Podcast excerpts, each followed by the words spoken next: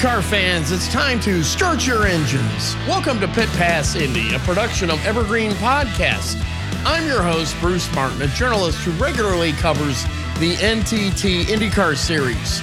Our goal at Pit Pass Indy is to give racing fans an insider's view of the exciting world of the NTT IndyCar series in a fast paced podcast featuring interviews with the biggest names in the sport. I bring nearly 40 years of experience covering IndyCar and NASCAR, working for such media brands as NBCSports.com, SI.com, ESPN Sports Ticker, Sports Illustrated, Auto Week, and Speed Sport. So let's drop the green flag on this episode of Pit Pass Indy. Welcome to this week's edition of Pit Pass Indy, presented by Hy-Vee. We are proud and honored to bring Hy-Vee to the show as the presenting sponsor of Pit Pass Indy. We will continue to cover the entire NTT IndyCar Series community, and our partners at Hy-Vee will help us tell those stories. And what a story from over the weekend at the second Hy-Vee IndyCar race weekend at Iowa.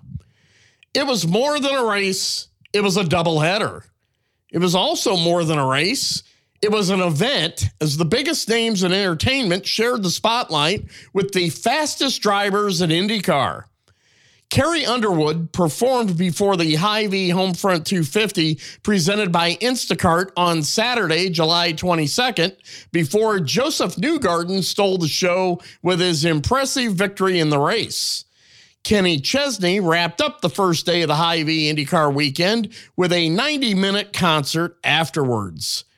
Those were tough acts to follow, but that is exactly what Hy-Vee and IndyCar did the next day. It started with a show stopping concert by Zac Brown Band before Newgarden completed a doubleheader sweep for Team Penske by winning the Hy-Vee One Step 250 presented by Gatorade for his sixth career victory at Iowa Speedway. Global entertainment sensation Ed Sheeran put an exclamation point on the weekend with an incredible 90 minute concert afterward.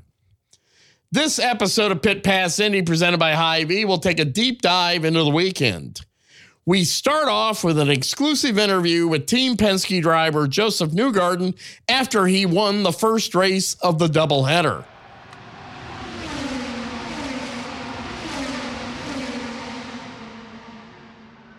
Joining us now on Pit Pass Indy, presented by Hy-Vee, is the winner of the Hy-Vee Homefront 250, presented by Instacart. It's Josef Newgarden of Team Penske, your fifth win at Iowa Speedway, your 28th career NTT IndyCar Series victory. You're a master here at Iowa, but earlier today, when you qualified, you weren't real happy. You wanted to win the pole. You thought you had a better race car, but it seemed like when the race started, you proved why your car was so good. What was it about today, and how do you reflect on today's win?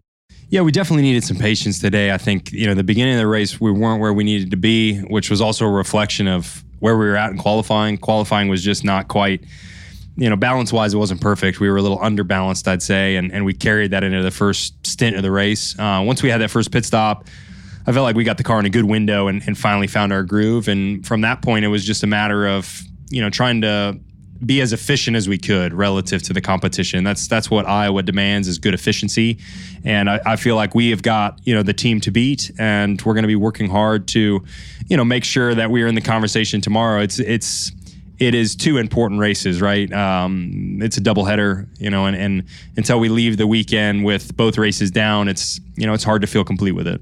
Why are you so good at Iowa Speedway? Um, I don't know. I, th- I I think we're good at. I personally think we're good at a lot of places. I do. You know, I think we've got mul- multiple tracks. I want us to be good everywhere. You know, I, I don't want us to just be good at, at Iowa Speedway. I want us to be good any track that we show up at and be in the conversation. And I, I think we can do that.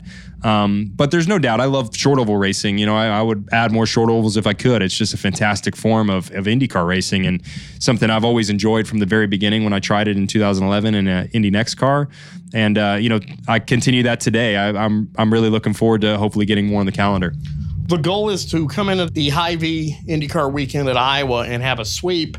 How realistic do you think it is that you can win the Hy-Vee One Step 250 presented by Gatorade on Sunday? Uh, it's definitely realistic. You know, I think it's it, it is within the realm of possibility that we can be in the fight tomorrow. I, I believe that it's going to be tougher. I'm not starting in in as good of a position. You know, I was really really disappointed with qualifying. I I just did not do a great job of figuring out where we needed to be with with my engineer Luke, and you know, I take that on my I take that on my shoulders. That I, you know, I just I felt like we were short, and and we noticed that in the beginning of this race. I, I don't think tomorrow in the beginning of the race will be as bad because we've got a better idea of where to be. But starting seventh versus third might take a little bit more time. So I think patience is going to be critical for us. But you know, the big thing is being there at the end. That's what's going to matter at this track, and, and that's what we're going to try and get right. You came into the race weekend 126 points behind Alex Palou. Alex finished eighth in the Saturday race. Should you trim another 28 points out, you're now 98 back entering the Sunday race. If you leave here, say 70 points out, 72 points out, is it game on over the final five races after that? Yeah, no doubt. I mean, you know, we have to see how this thing takes shape, but um, it all helps. You know, tomorrow is going to be important. They're all going to, for us, they're all going to be important. You know, there's six races to go, and you know the talk, the clock is ticking. Um, you know, I'm not a future teller, but you know, let, us see. we've just got to we've got to do the best that we can. That's the only way we can give ourselves a chance to, to potentially win this championship. So I, am going to be pushing, you know, just as much as I was today, and and hopefully, you know, hopefully the racing gods uh, shine on us in the second half of the season. We have a longer interview with you later in the show, so I'm going to let you go. Josef Newgarden, driver of the Hitachi Chevrolet for Team Penske, congratulations on winning the first race of the Hy-Vee IndyCar race weekend at Iowa Speedway. And thank you for joining us on Pit Pass Indy presented by Hy-Vee. Thanks, Bruce.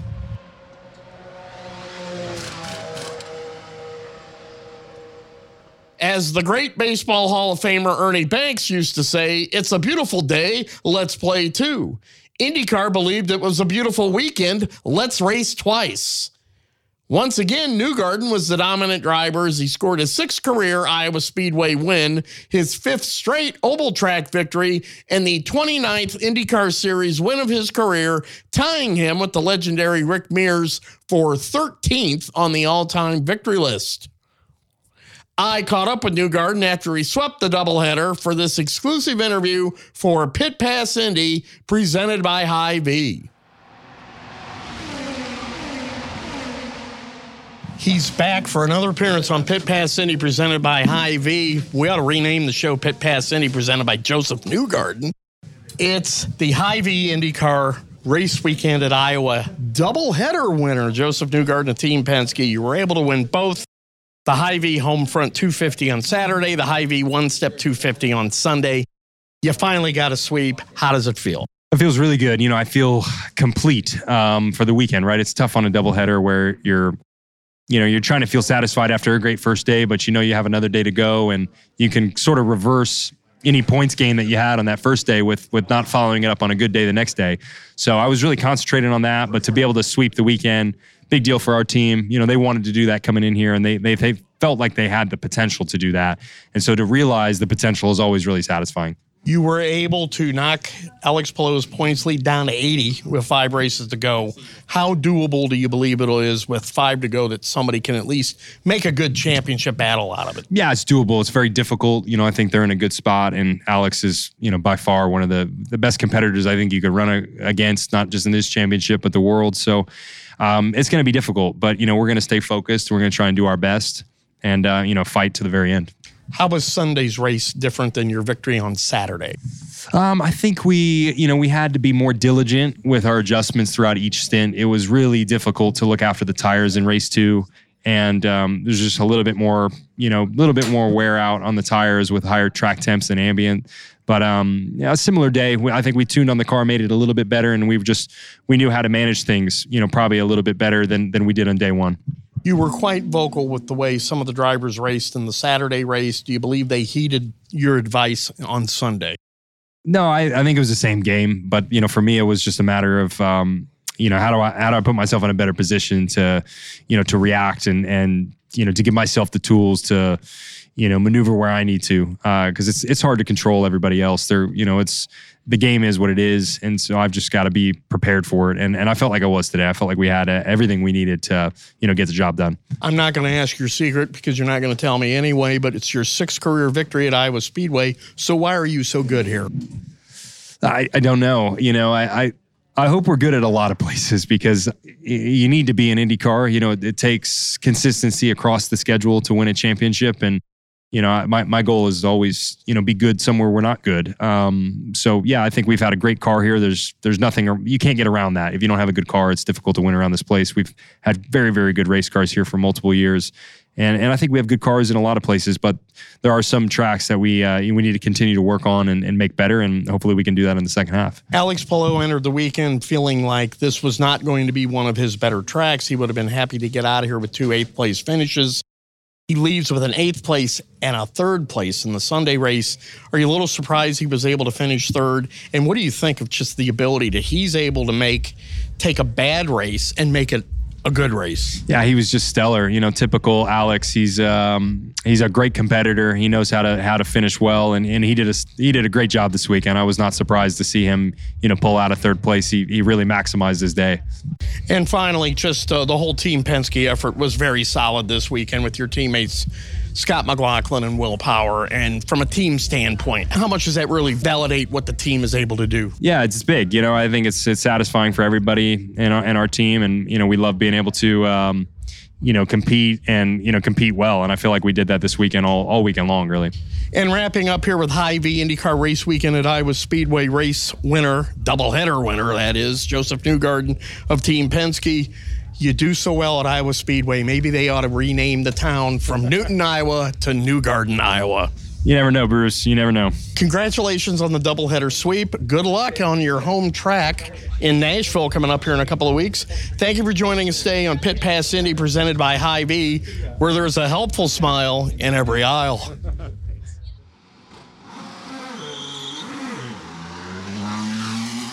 We'll be right back to Pit Pass Indy after this short break. In the world of racing, Penske means performance and winning. For good reason. Since 1966, Team Penske has won 44 national championships, 17 in IndyCar alone. And last year, Team Penske claimed its Indianapolis 500 record extending 19th Indy 500 win with Josef Newgarden, the latest driver to win the famed race. Team Penske also won its second straight NASCAR Cup Series championship. In 2022, Penske was the first team in history to win both the IndyCar and the NASCAR Cup Series championships in the same season. Team Penske enters the 2024 NTT IndyCar Series season with 236 IndyCar wins, including 34 500 mile race victories. Those are results that are tough to top. But Penske's legendary reputation for quality and attention to detail makes a statement off the track, too. When you need a truck, whether for your business or for a household move, Penske Truck Rental has some of the cleanest, newest, and best maintained vehicles on the road. And we make it easy with personalized support from our associates, flexible reservations, and access to the top technology. With quick pickup and drop off at more than 2,500 locations across North America, our scale and know how will keep you covered, all helping to ensure you get the right, reliable, fuel efficient vehicle when and where you need it. On the highways, the raceways, and every pit stop in between, Penske keeps you moving forward. Gain ground with Penske. Get a quote today at PenskeTruckRental.com or for household rentals, download the Penske Truck Rental mobile app today. Welcome back to Pit Pass Indy presented by Hy-Vee. Bud Denker is the president of Penske Corporation and was the promoter of the Hy-Vee IndyCar race weekend at Iowa Speedway. I had an exclusive interview with Denker the day after the race at Iowa Speedway and learned some fascinating details about the weekend. Here is part one of my exclusive Pit Pass Indy interview with Penske Corporation President Bud Denker.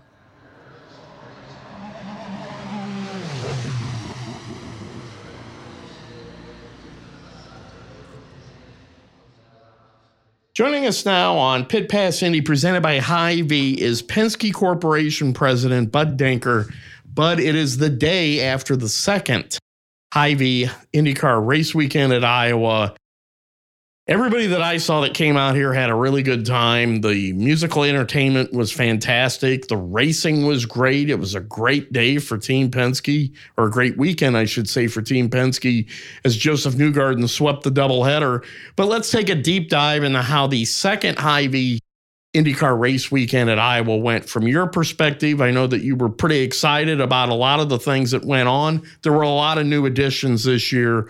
So the day after the race, how do you review it? Well, you know, I guess the measurements for me were, you know, uh, from the customer lens, and we want we're in the customer service business, whether it be retailing our cars across our 350 dealerships or you know we have 420,000 trucks on the road now and the customer experience there, or what we get from Penske Entertainment from a customer service standpoint. That's where this ties into. Did the customers have a better experience than last year? Was, is, is a measurement. And by all means, I think they, they did from what we saw from the on track action, but also the off track entertainment that we'll talk about in a minute um, the accessibility to getting in here easy from a parking standpoint, the amenities we had for them this time to use from concessions and all the things that Hy-Vee did in the in the active stages to having concerts throughout the course of the of the weekend, even during our races in the concourse, the new beer garden they developed. So I think the customer experience um, was number one in our mind that uh, was better than it was previously, and that's number one. But then I think if you look at what Hy-Vee's done, to raise the bar once again. I mean, how do you raise a bar last year when you have, you know, uh, Blake Shelton and Gwen Stefani last year and Tim McGraw and Florida Georgia Line? Well, they did that. And with Carrie Underwood and Kenny Chesney. And then we had Zac Brown Band. And, you know, and last night we kicked, kicked it, topped it all off with Ed Sheeran. How do you how do you beat that next year? Right. But guess what? Hy-Vee will beat it next year. You just watch them perform. So we're blessed that the IndyCar series has been attracted from Hy-Vee to us from all they do from advertising and supporting this event here in Iowa, but also other events around across the circuit as well. Their stores look like an IndyCar merchandising area. They're 300 plus stores. So, Bruce, I think the fact that we provided the customer an even better experience was my final measurement in terms of success, and I'm very happy for what the team did here.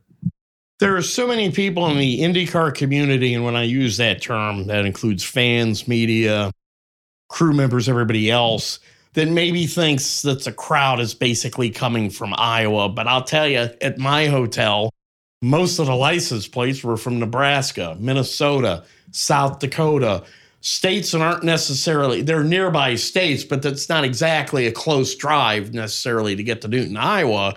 Um, Ontario, there was a license plate in the parking lot I saw from Mississippi talked to some loyal listeners of Pit Pass Indy presented by Hy-Vee that stopped me in the garage. They came up from Florida.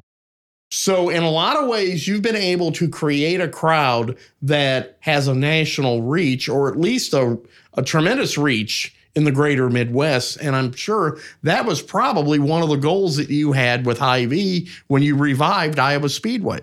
No doubt. When the, when the governor and, and Randy Edeker, chairman of Hy-Vee, and myself got together in the early days, um, the governor said, We don't want to be a flyover state. We don't want to be people flying over our state, looking down and, and, and, and seeing what we have here. It's come here and see what we have to offer. And that was one of the key tenets of why we have this event here at the Iowa Speedway is to attract people from around the country to bring them here for yes, racing, but this amazing entertainment to your your point, I met a couple last night in my hotel down in downtown Des Moines at the Surety Hotel. They were from San Antonio, Texas. They saw my shirt on, my Hy-Vee shirt on, say, hey, did you go to the event today? I said, yes. What's your role? I told them. I said, where are you from? San Antonio, Texas. I said, San Antonio? What brought you here? The entertainment brought us here. My wife's a big Kenny Chesney and even a bigger Ed Sheeran fan, and they came to explore this event in Newton, Iowa. So I asked them what they think. They said, was unbelievable. I said, well, why, why was it unbelievable? Because of those things I mentioned accessibility, easy in, easy out. The concerts were amazing. The racing was incredible. It, the racing lasted an hour and 35 and an hour and 40 minutes. They weren't here all day. They weren't here for three hours watching a race. And then those people bought the passes to go right down next to the stage. and they were three feet from the artist. You're not going to get that at a Ford Field or any other concert like that, but you get it here at Iowa. And that drew them here. And they said, next year, we're going to be here with three more couples because we've told these people what we're going to do. So, so Bruce, the vision that Randy and, and the governor and myself have is that let's create this Sturgis of Iowa. Let's create this Lollapalooza of Iowa. Let's create an event that has 40,000 people a year, not 50, not 60, because if we have go more than that, we're probably going to lose this customer touch. And 40,000 people every day on Saturday and every day on Sunday would be amazing. And we're almost there already. Not there yet, but we'll get there. And you think about those events, Lollapalooza, Sturgis, I mentioned, they weren't they weren't created in a year. They weren't created in two years. Sturgis has been there 60 years now give us a little bit of time. What's going to happen two or three years from now when their friends tell their friends of their friends of what an amazing weekend event this was? And yet, have I used the word race? It's always been an event. And this has become that kind of event. So, show me anywhere else in the country where you have those four artists, an amazing entertainment act as well, including racing or football or baseball or hockey. It doesn't exist. Even the Super Bowl doesn't have those kind of four artists together, do they, in one weekend? We had it here in Newton, Iowa. And for that, I'm grateful to Hy-Vee. And for another part of what I call the IndyCar community, once again, those of us who are on the garage side of the speedway, members of the media, team people, we have no idea what's going on over in the grandstand side behind the grandstands with a lot of the activities that were going on over there.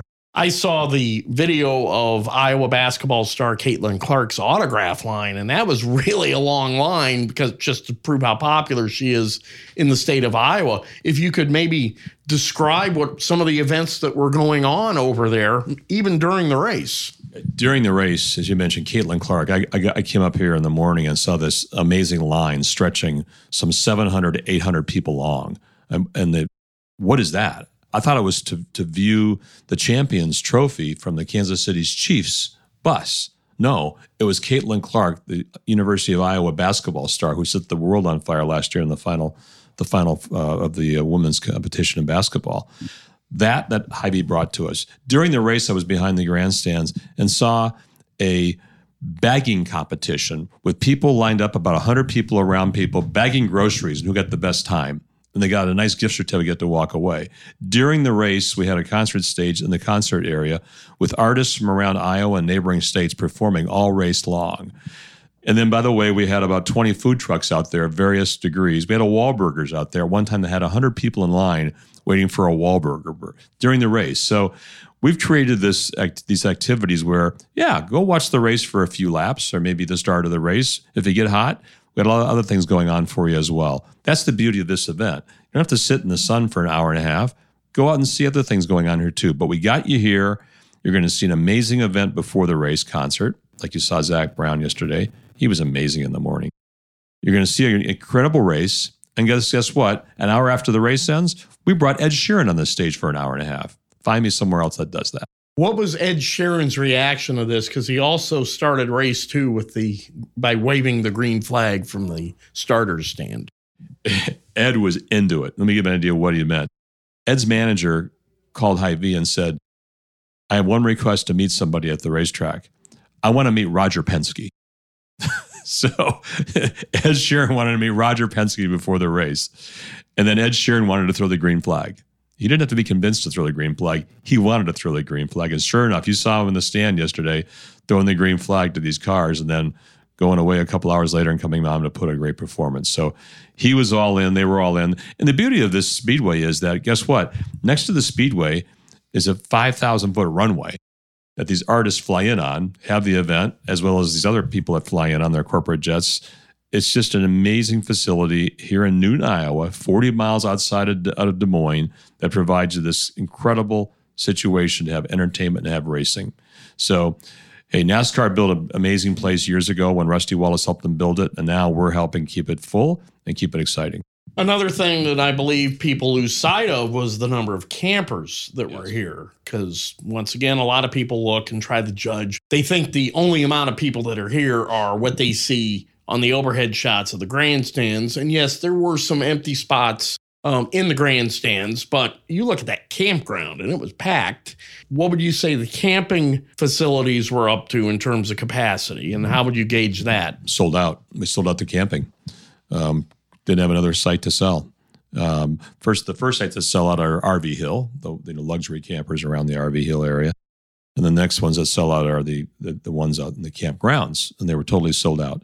Um, but but Hy-Vee steps takes another step. They had miniature convenience stores set up in the campgrounds, two of them, where you can walk in and get charcoal, you get beer, you get soda, you get lighter fluid, you get whatever you need, um, hats, sunscreen. They they bring that to the customer, or if you don't find what you need, they'll order it online and have it here in a half hour from a local Hy-Vee store, delivered to you delivered to your campsite for that matter if you want.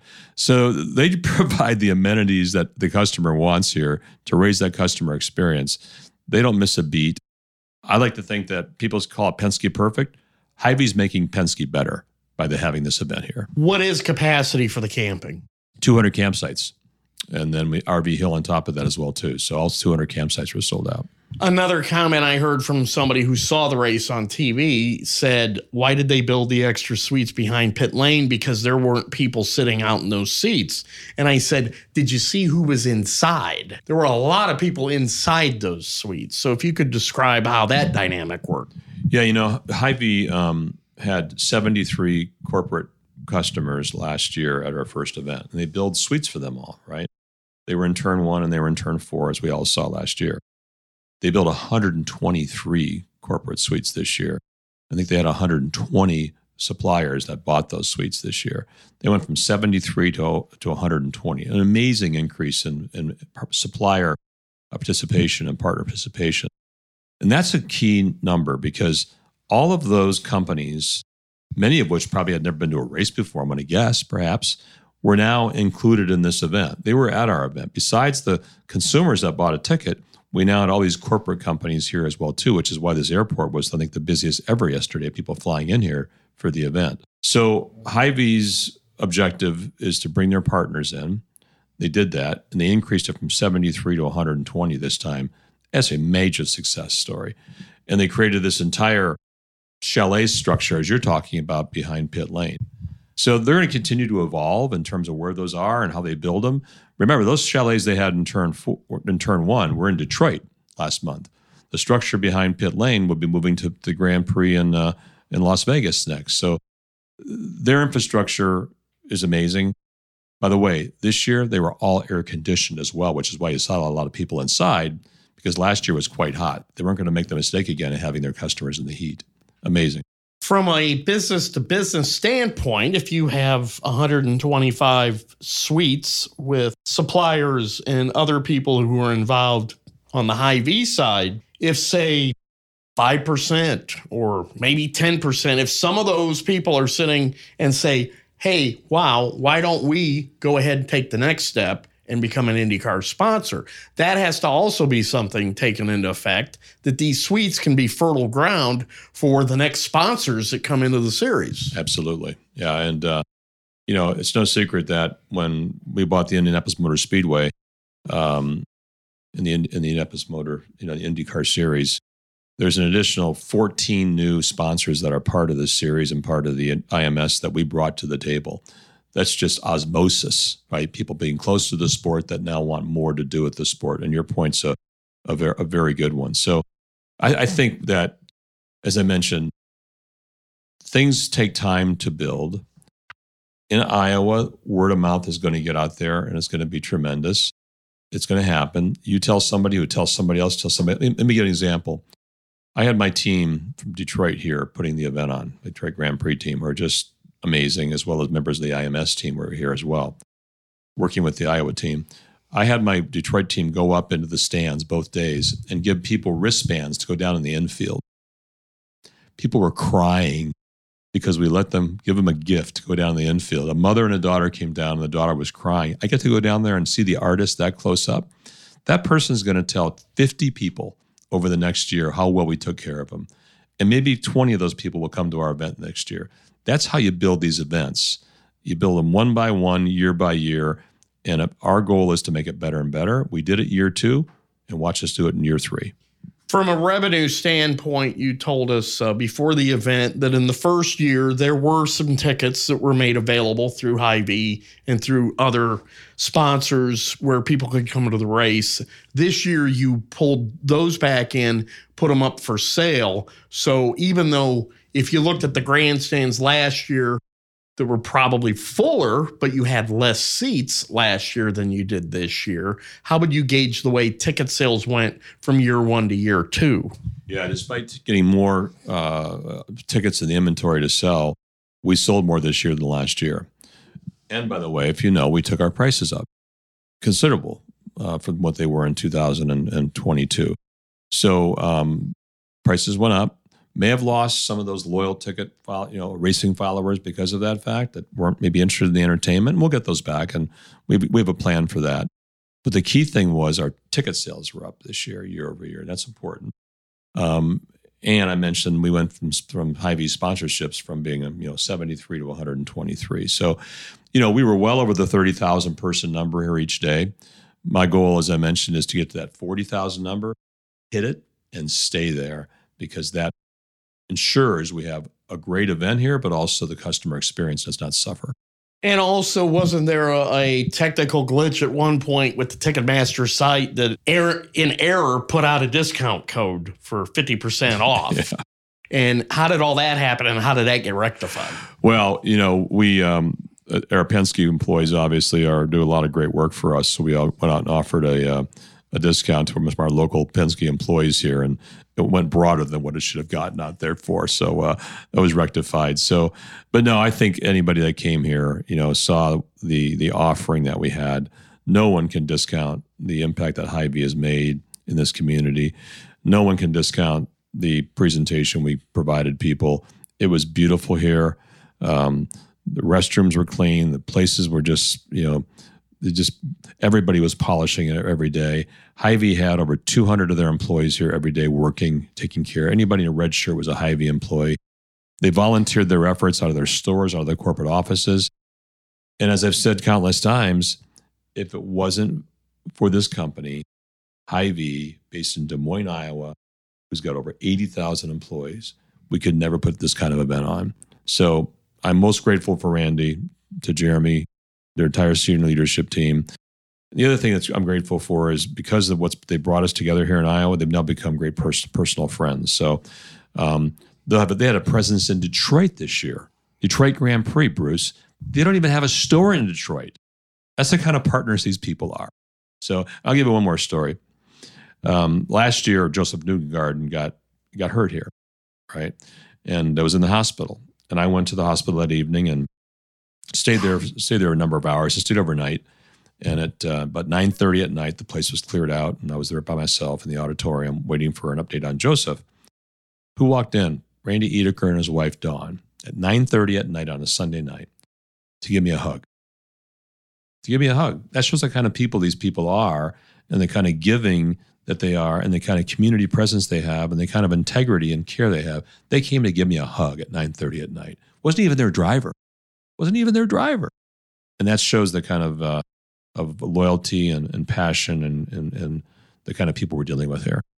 The other thing about Randy is, uh, for a guy who's so brilliant, uh, is the chairman of the board at Hy-Vee come up with tremendous innovative ideas. Anna Sturmer, the chief marketing officer, said he was identif- able to identify the buying habits of millennials before they even had the buying power way back when, and that he just sees things in the future. But as as I was leaving through the tunnel Saturday night, getting up there toward Rusty Wallace Drive to get on Iowa Speedway, I look over to the left. There on a golf cart is Randy Edeker with his grandsons.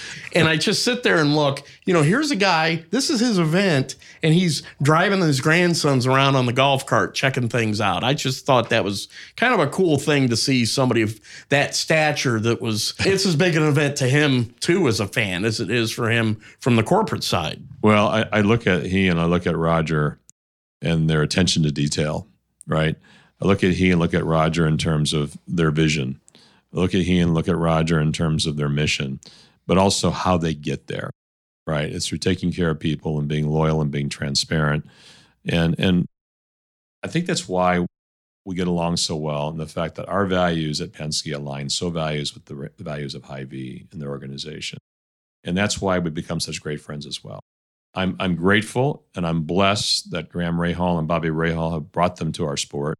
I'm grateful now that that's been able to transfer and prosper into a friendship I have with them, and look forward to seeing them in Nashville in a couple weeks. Speaking of Roger Penske, what was his reaction? Well, he's um, you know he owns the racing series obviously, so he was he, he got here and was just amazed at how beautiful the place looked. Right. Um, would Roger Penske say that he's the biggest fan of Ed Sheeran or Kenny Chesney? I can't say that. okay. However, um, of course, he's delighted that Josef Newgarden won two races. Right, came back and um, you know rebounded from what happened last year when he got injured on Sunday. Of course, Will Power and Scotty McLaughlin also had top twos. So pretty happy from the performance of Team Penske, but most happy from what the series got out of this event and how it raised our series up once again in the eyes of the fan, but also the person watching the race with great racing, great coverage, competitive racing. Get this number. On Saturday, there were 1,502 passes. That's staggering in one race of 250 laps, 1,502 laps. So in some series, it's probably a decade. I won't name who that is. But 1,502 passes in one race, you're next on a swivel watching what goes on in this series. Most competitive racing series in the world. Some of the best drivers in the world who's got to compete on short ovals, big ovals, fast ovals with high banks, road courses, street courses. That's diversity. And that's adversity also that these drivers face. We'll be right back to Pit Pass Indy after this short break. Welcome back to Pit Pass Indy presented by Hy-Vee. Here is the rest of my exclusive interview with Penske Corp. Greetings from Evergreen Podcasts. We're rolling out a listener survey and we want to hear from you. The information in the survey will help us gather statistics and in turn make our shows more appealing to advertisers.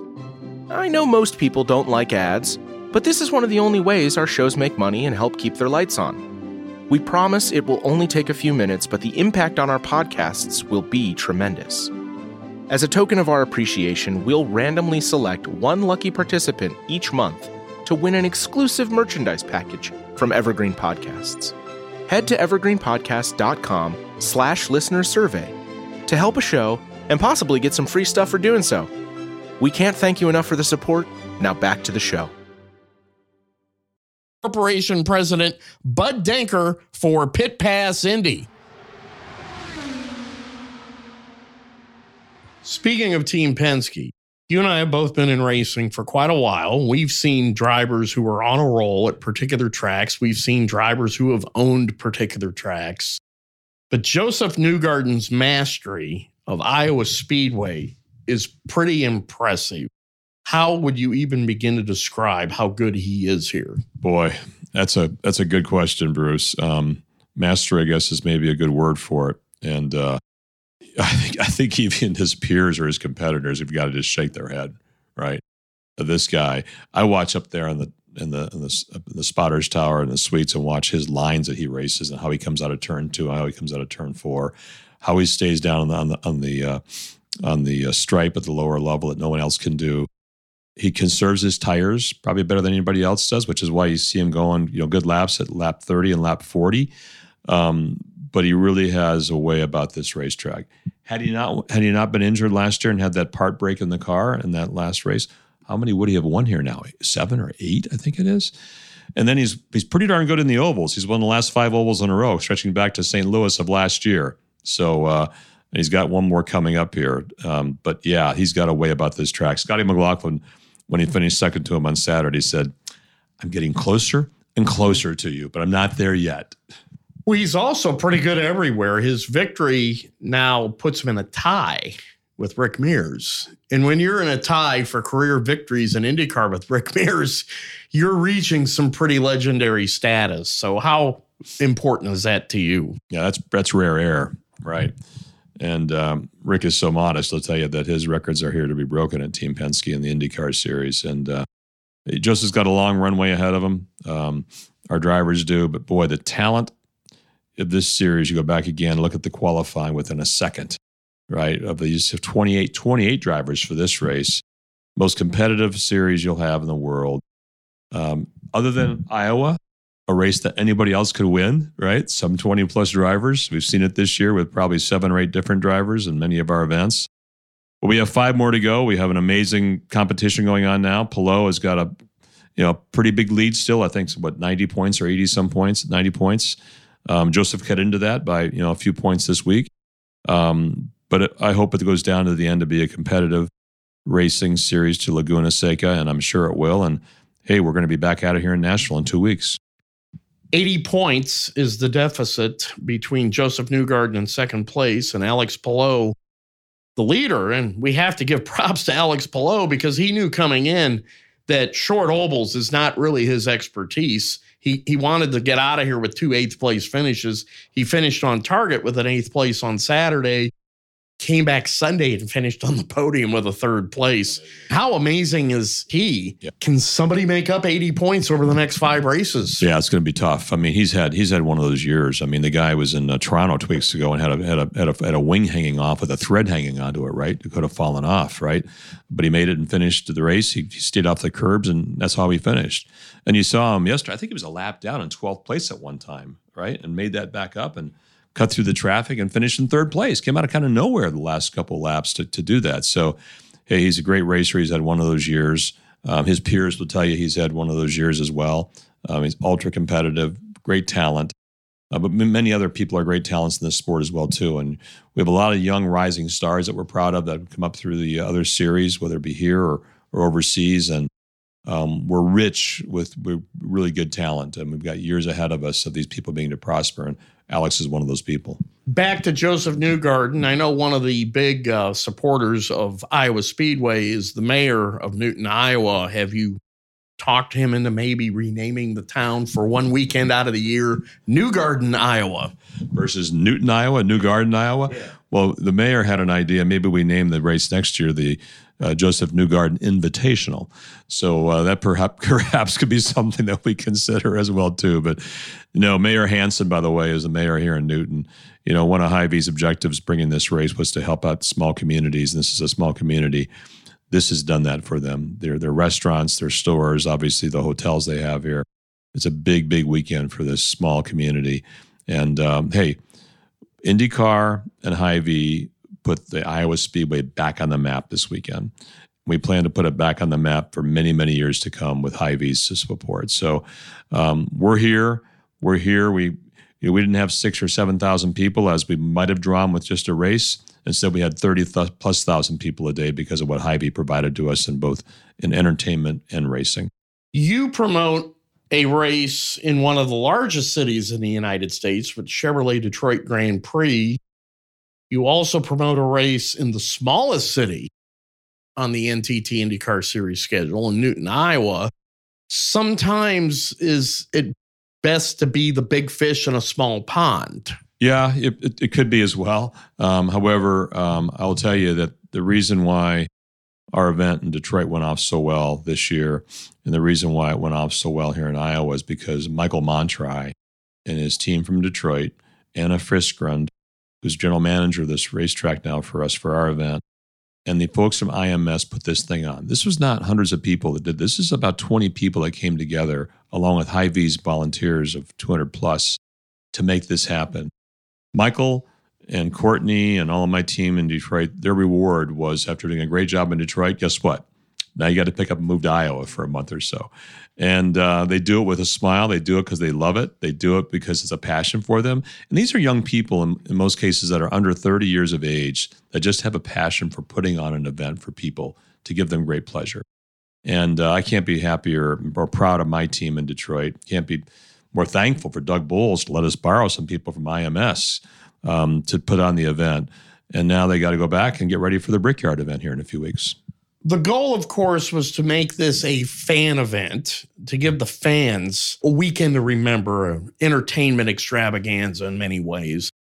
But do you also feel that at the moment it has become a corporate event because of all the corporate involvement that you've been able to attract through Hy-Vee? Yeah, I think it's I think it's equal there, uh, Bruce. We need the we need the corporate support to help Hy-Vee put the event on, right? Um, as I do in Detroit too. You know, in Detroit, it's no secret. Our our, our, our event in Detroit, some 70% of our revenue is corporate. 70%. The rest of it is the fans that come, right? We need the corporate support to have these events happen. And they, the corporate support brings a lot of people, obviously, with their, their companies as well. So I would say it's an, it's an equal balance between what Hy-Vee's done to bring those 120 customer or suppliers and, and, and companies here, but also what they're doing with the entertainment and we're doing to help bring those fans here as well. So it's an equal, I think it's an equal 50 50 proposition. When you have that together, we'll get to those 40,000 fans. That's my goal per day here in a couple years. It's a tremendous investment to put this event on. But with all of the corporate support you were able to generate over year one, how much has that improved the bottom line for this event? Well, you know, Hy-Vee contributes a tremendous amount to the infrastructure, to the entertainment, right? To do it. So that's the important part for them. Um, for us, because we sold more tickets, obviously we, we've got more revenue. And um, that's a good thing as well, too, right? But the concessions, tell you, Hy-Vee even took over the concessions this year. They were all done by their employees, okay? Not by a third party like a Levy. They were done by Hy-Vee. They did all the catering this year, not a third party outfit. Hy-Vee did that because they're experts in that. So they brought the effort, they brought the commitment, they brought the support, and they brought the resources to be able to do that. So um, they're accountable for a lot of those things from infrastructure and entertainment. We're accountable for obviously putting on a great event operationally, security, safety, parking, all those things, obviously, and ensuring we have a safe event here. So, hey, when you sell more tickets, there's more revenue. And Hy-Vee obviously brings more suppliers in, there's more revenue for them as well. Hy-Vee's slogan is Hy-Vee, where there's a helpful smile in every aisle. But it really seems like every time I saw one of the Hy-Vee people, whether it be senior management or store volunteers, they all had a smile on their face. They were very helpful. And you could just tell that they really loved in being engaged in this event. How important is that? We've had sponsors in the past, but not necessarily as happy and as, as friendly to be part of it as we see with the Hy-Vee people. Yeah, how, how about this example? When I when I showed up here on Wednesday or Thursday, all these red shirts were out there with power washers, power washing the asphalt. Okay, these are Hy-Vee employees power washing the facility that NASCAR owns, right? I brought our painters in from IMS, and our people were, you know, have been cleaning the place up also in the grounds and all. The Hy-Vee's here cleaning the carpeting in the suites, not even their suites, but their suppliers' suites. Okay, even even the Team Penske suites. They're cleaning the windows. They're polishing off the glass. They're polishing off the counters. These are Hy-Vee people that are from their stores that have a full time job somewhere else or at the corporate office that are here. Many of them says it's like a sabbatical for them. They find great pleasure in coming out here and seeing it. But you're right. The consistency of their service, the consistency of their smiles, the consistency of their support is amazing. And I've been to the Hy-Vee's store here in Newton several times to get my coffee in the morning.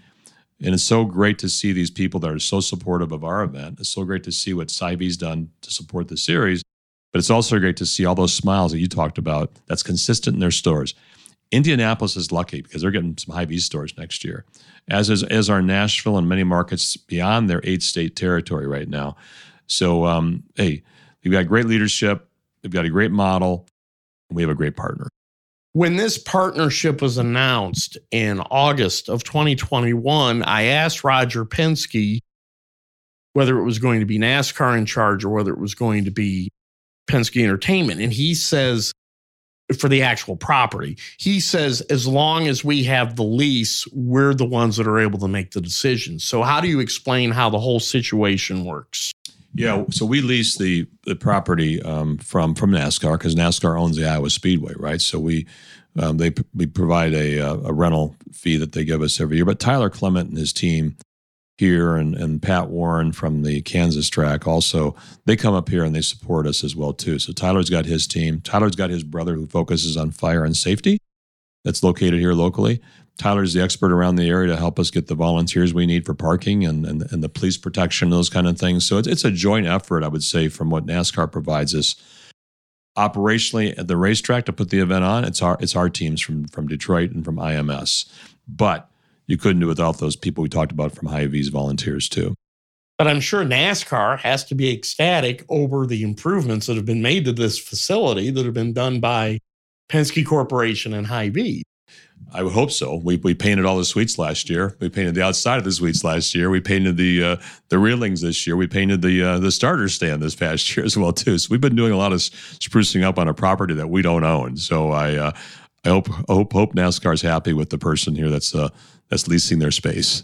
Are you able to give us attendance figures or a guesstimate or uh, you know what the weekend's crowds were like? Yeah, we did. We did just about eighty thousand last year, and we'll exceed that this year. I don't have the walk-ups for for yesterday yet. Maybe I should have those numbers, but I don't have those. But we'll exceed what we had last year, based upon the fact we had more ticket sales than last year, but also we had more corporate sponsors than last year. So, I'm that includes Friday as well. Remember, Friday's a free day, and um, so we'll. Hey, that's a good number.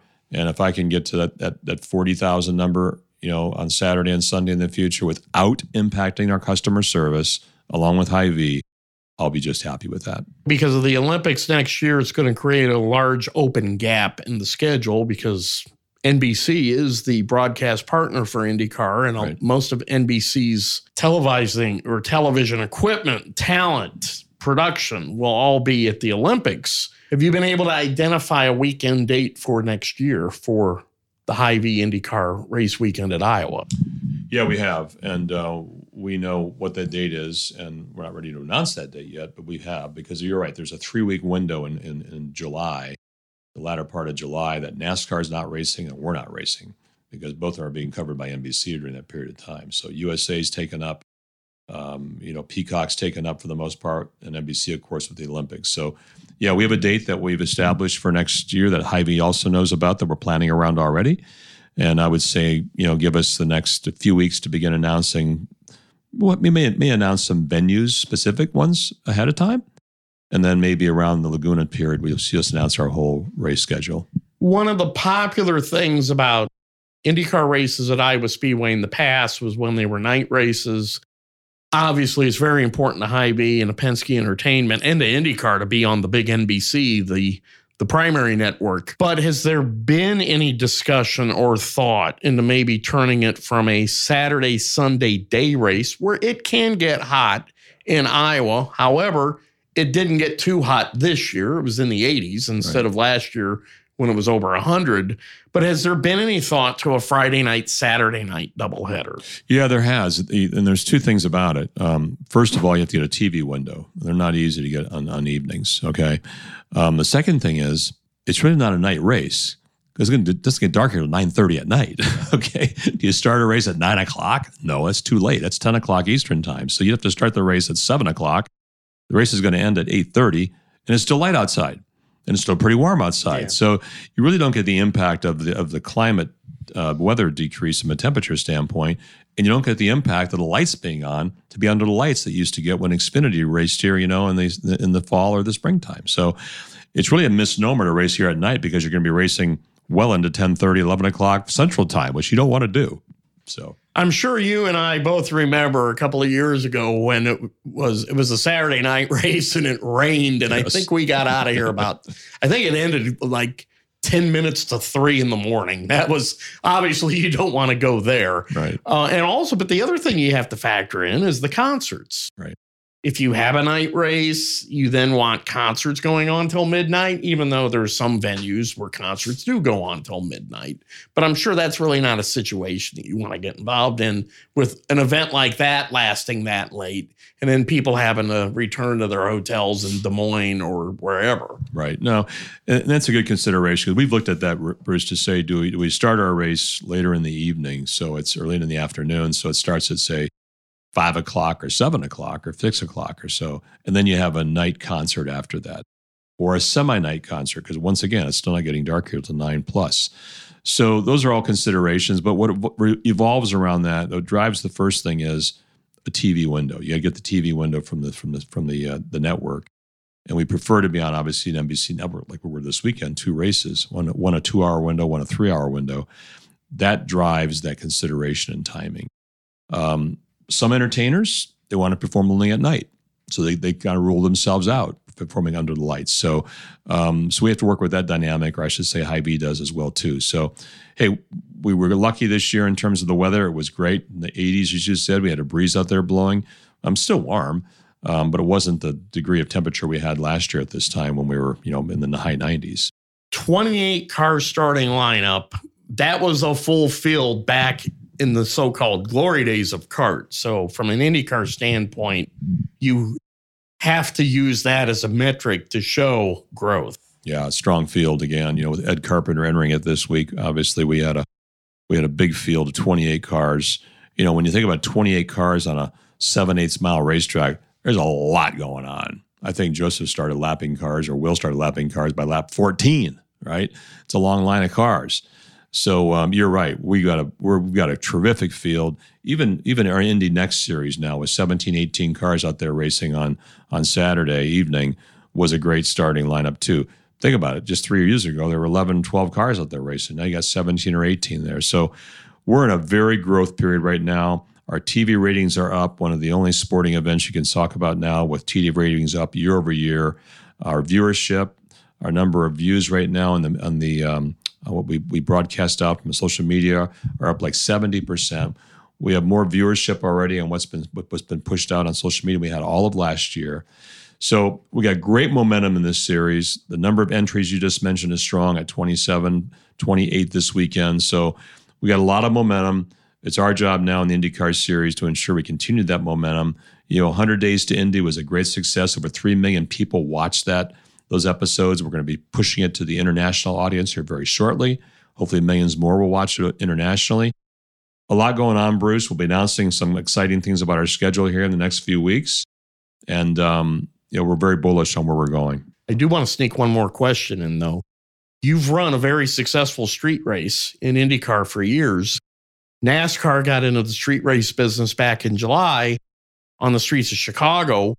Coming up here, we'll have the IndyCar NASCAR doubleheader at the Brickyard for the fourth time. Can you see how soon it may be, or is it realistic to see a NASCAR IndyCar doubleheader on a street race? Not out of the question. I will tell you that, Bruce. You know, we, we've, um, you know, with, with, with Steve Phelps at the helm now, and of course Jim France and Steve O'Donnell and and Ben Kennedy. I would tell you, Ben Kennedy is uh, one of the visionaries in that that organization now, who's who's obviously had the the clash now. Obviously, it's the LA Coliseum, his baby, what happened in Chicago, you know, his vision as well too. Other ideas he's thinking about in the series as well. He actually came and visited us in, in Detroit before our event to see how we're doing things there, which was I, I really valued. So it's a very collaborative discussion. I wouldn't rule anything out. You know, uh, they're great partners of ours. We know them well. We love the NASCAR people because we race in their series, and we've known Jim France and Lisa and the team there, Mike Helton, for a long, long time. We value our relationship. We're, we're, we're, we're, we're sharing best practices between what happened in Detroit, what happened in Chicago. I went and visited Chicago. I walked the racetrack with Steve O'Donnell, and we talked about things. So um, I would never say never. Nothing here in the imminent future to do that, but um, be pretty cool to see Indy cars going around this track in Chicago too, wouldn't it? Sometime. And wrapping up here with Penske Corporation President Bud Denker as we look back at the Hy-Vee IndyCar race weekend at Iowa. You mentioned about how sparkling, how beautiful, how freshly painted, how spectacular the facility looked. How do you get the other promoters on the schedule to make that the standard more than the exception? No, it's it's a good question, and we've got some really good promoters. Um, but the promote many of the promoters don't have the kind of support we have behind the scenes with our partner Hy-Vee, not behind the scenes, in front of the scenes. And um, uh, we have that same kind of support in Detroit with uh, with General Motors, don't we? You know, uh, Chevy's are obviously our our, our title sponsor, with Lear being our presenting sponsor, and those people make it possible to do what we did in Detroit and also do what we did here in Iowa. Not every promoter has that opportunity or the luxury to have those kind of that kind of support behind them. Um, we, are looking to improve every one of our races, even the Indianapolis Motor Speedway here in here in Iowa and Detroit as well too. And I expect our promoters to do the same thing on their behalf as well. This is a good benchmark, though, isn't it? Okay, but once again, to have the kind of entertainment you had here, you can't expect a promoter to go out on their own. They've got to do it. And I just want to say finally that Randy and and and, and Jeremy and Donna and Anna, Aaron, Matt, thank you for your support I know they're, they're going to listen to this. They, they always do. Thank you for your support. Thank you for your friendship. And um, we're here together to make this event even bigger and better next year. Watch out for us in this series. Watch out for this in this event. two or three years from now because it's going to be talked about across the country, not just here in these heartland states. I also want to thank them for their support because they're loyal supporters of Pit Pass Indy presented by Hy-Vee. It's been great to be involved with them. They're always very helpful and able to supply content and access to their top senior officials. He's always got big ideas, just like Hy-Vee's Randy Edeker, Penske Corporation President Bud Denker. Thank you for your generosity for so much time today to be able to talk to our loyal listeners at Pit Pass Indy presented by Hy-Vee. And good luck for the rest of the season. Thank you, Bruce, and appreciate your coverage and what you do for our series. And we'll see you in Nashville. And that puts a checkered flag on this edition of Pit Pass Indy presented by Hy-Vee. We want to thank our guest, Hy-Vee IndyCar Race Weekend at Iowa Speedway doubleheader winner Josef Newgarden of Team Penske, and Penske Corporation President Bud Denker for joining us on today's podcast. Along with loyal listeners like you, our guests help make Pit Pass Indy, presented by Hy-Vee, your path to victory lane for all things IndyCar. And because of our guests and listeners, Pit Pass Indy, presented by Hy-Vee, is proud to be the winner of the best podcast by the National Motorsports Press Association. And for all your shopping needs, be sure to visit your local Hy-Vee, where there's a helpful smile in every aisle.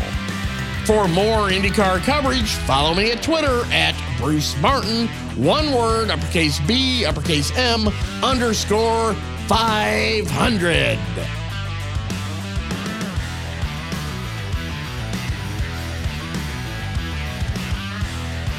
This has been a production of Evergreen Podcast. A special thanks to our production team. Executive producers are Bridget Coyne and Gerardo Orlando. Recordings and edits were done by me, Bruce Martin, and final mixing was done by Dave Douglas. Learn more at evergreenpodcast.com. Until next time, be sure to keep it out of the wall.